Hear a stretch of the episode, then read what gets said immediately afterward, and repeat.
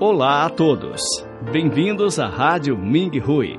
As transmissões incluem assuntos relativos à perseguição ao Falun Gong na China, entendimentos e experiências dos praticantes adquiridas no curso de seus cultivos, assuntos especiais e interessantes e música composta e executada pelos praticantes do DAFA.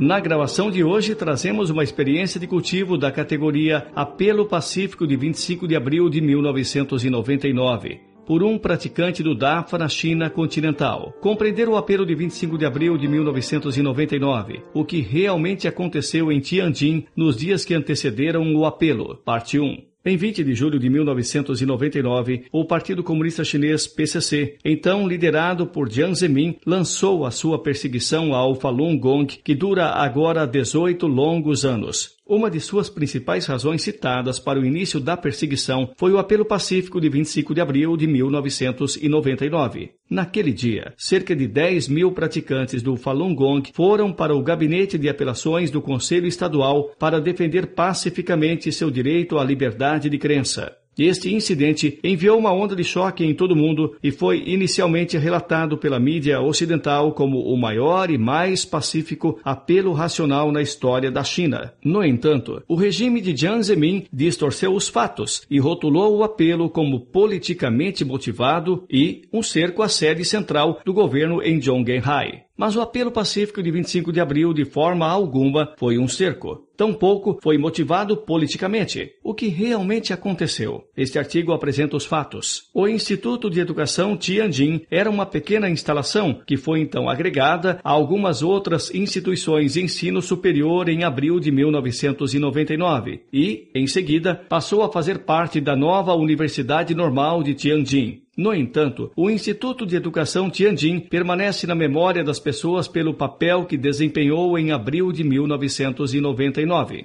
A revista Ciência e Tecnologia para a Juventude, publicada pelo Instituto de Educação Tianjin, circulava nacionalmente e desfrutava de um grande impacto social. Em 10 de abril de 1999, Hans Wolschiu, um físico que estava mais interessado em política do que em ciência, publicou um artigo na revista intitulado Eu não sou a favor dos jovens que praticam Qigong, em que ele atacou diretamente o Falun Gong e seu fundador com mentiras maliciosas e vários comentários caluniosos. Após a publicação do artigo, alguns praticantes foram para o Instituto de Educação Tianjin para esclarecer os fatos, na esperança de que, por meio de uma comunicação direta com o gabinete de editores, os impactos negativos e adversos do artigo pudessem ser mitigados. Praticantes procuram corrigir devidamente os registros. A praticante A, de 60 anos, ouviu falar sobre o artigo calunioso e foi para o instituto com os outros. Ela ficou lá de 19 a 23 de abril à espera de uma resposta do instituto e naqueles poucos dias ela testemunhou todo o processo e o que aconteceu.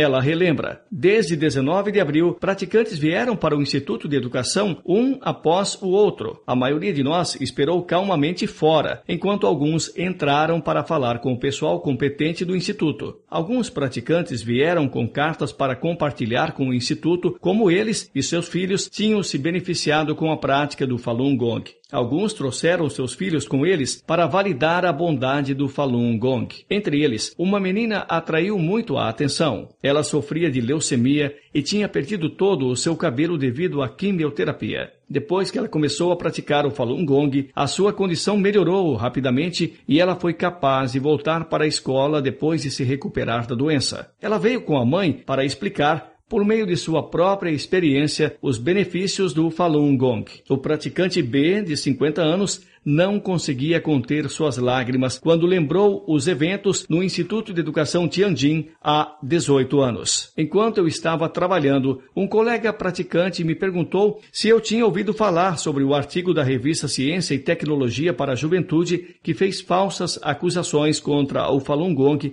e que teve impacto muito negativo entre as pessoas. Alguns praticantes tinham ido à instituição de ensino para esclarecer os fatos. Fiquei chocado ao ouvir isso sem saber por que alguém iria se opor a tal boa prática de cultivo. eu decidi ir lá pessoalmente e dar uma olhada. No dia seguinte, após os exercícios em grupo da manhã, tivemos uma breve discussão sobre o incidente e decidimos que devíamos explicar os fatos sobre o Falun Gong ao pessoal do Instituto de Educação. Eu fui lá naquela manhã. O praticante C disse: Eu estava vivendo nos subúrbios antigos de Tianjin. Quando ouvimos sobre o incidente, alguns praticantes e eu tivemos uma discussão e sentimos que, uma vez que nós todos nos beneficiamos muito com a prática do Falun Gong, tínhamos a obrigação de esclarecer os fatos à instituição de ensino. A partir de 19 de abril, alguns praticantes e eu Fomos para o Instituto de Educação Tianjin para esclarecer os fatos e pedimos aos editores da revista para restaurarem a reputação do Falun Gong. Encontros pacíficos e ordeiros, apesar da propaganda dizer o contrário. O praticante D disse. Mais praticantes chegaram até 21 de abril, incluindo muitos da província de Hebei, de modo que o estabelecimento de ensino estava lotado. Para manter a ordem, os praticantes mantiveram o silêncio e não se moveram. Alguns praticantes locais tomaram a responsabilidade para saudar aqueles de fora da cidade e arranjaram locais para eles se sentarem e esperarem pelas notícias das negociações do Instituto. Cuidei dos praticantes de Dagang e Ningha, que vieram de ônibus. Alguns trouxeram suas famílias inteiras para o esclarecimento dos fatos. Alguns até trouxeram seus bebês e crianças pequenas. Havia também os praticantes do serviço militar que chegaram de uniforme. Mesmo que houvesse um grande número de pessoas no local, estava tudo muito pacífico e ordeiro. Quando a noite chegou, alguns praticantes locais levaram aqueles de fora da cidade para suas próprias casas. Alguns praticantes de outros lugares passaram a noite ao relento do campus, pois não queriam sobrecarregar os praticantes locais. Os praticantes se ajudaram mutualmente e compartilharam seus recursos. Todos nós tivemos o mesmo desejo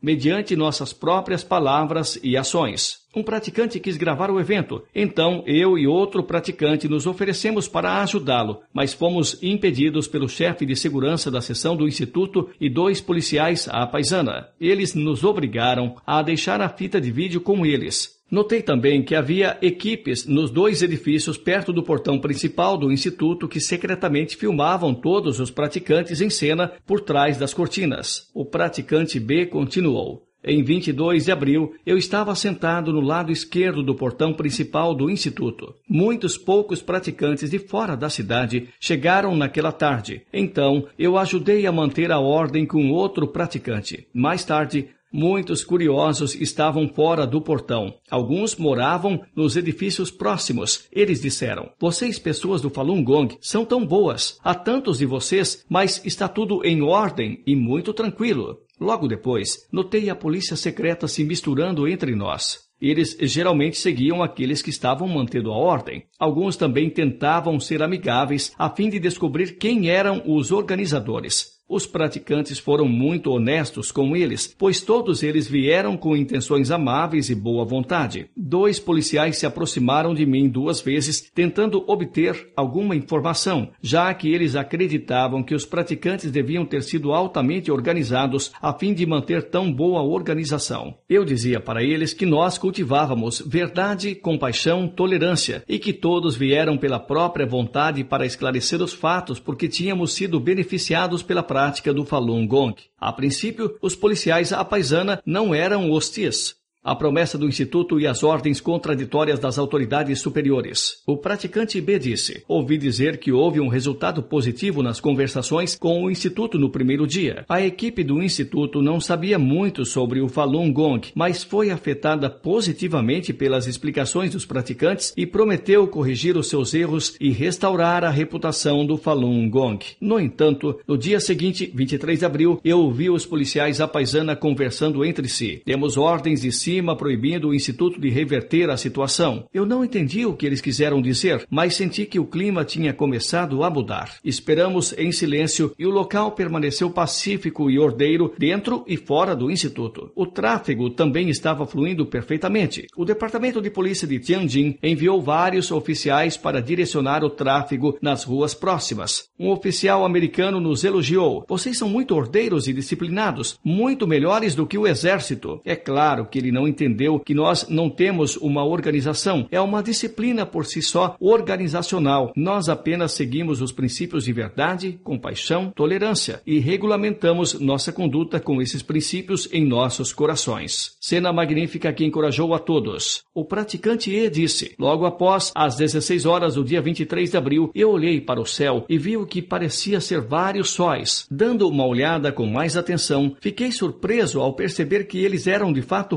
Falun, rodas de lei universais. Elas eram tão brilhantes e coloridas, assim como as que vimos nos vídeos das palestras do Fá do Mestre. Eu exclamei: Olha, Falun! Os praticantes olharam para cima e ficaram muito animados. Nós chamamos pelo mestre e batemos palmas enquanto enxugávamos nossas lágrimas. De repente, o céu acima do instituto estava cheio de falum. Eles se mantiveram em rotação e mudando de cores. Alguns eram grandes e alguns eram pequenos. Alguns apareceram nos edifícios de ensino e foram caindo sobre nossos corpos. Toda a gente ali estava atordoada. Um policial estava apavorado e correu para fora da porta gritando: "Ó, oh, há tantos falum!" Os espectadores também testemunharam a cena magnífica. Eles disseram entusiasmados: Olha, este é vermelho, aquele é um verde e um azul. Isso continuou por cerca de 25 minutos. Em seguida, um grupo de policiais chegou. Eles gritaram bem alto enquanto tentavam dispersar a multidão, mas ninguém prestou atenção neles. Os praticantes permaneceram calmos e tranquilos. Em seguida, mais Falun apareceram no topo do edifício em frente e as pessoas começaram a aplaudir e a bater palmas, incluindo a polícia e os espectadores. Eu ouvi alguns oficiais falando baixinho: Deus do céu, é tudo real. Não vamos incomodá-los mais. O praticante A continuou. A partir das 16h30 do dia 23 de abril, parecia que todo o instituto tinha sido coberto com um manto protetor.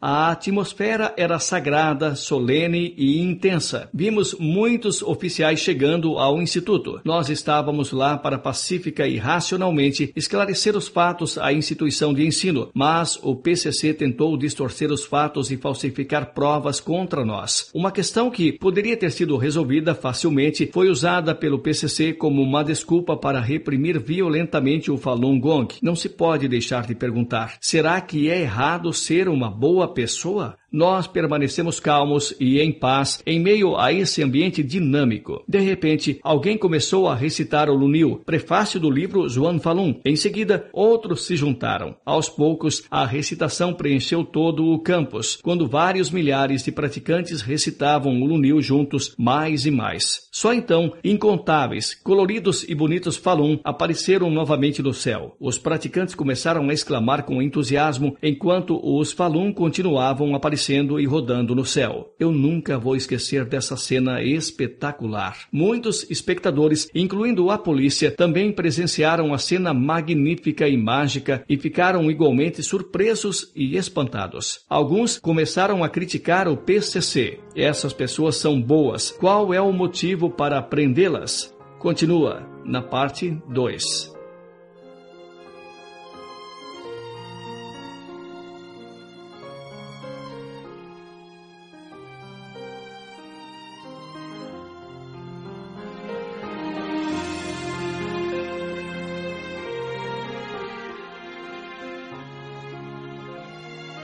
Obrigado por ouvirem as transmissões da Rádio Minghui.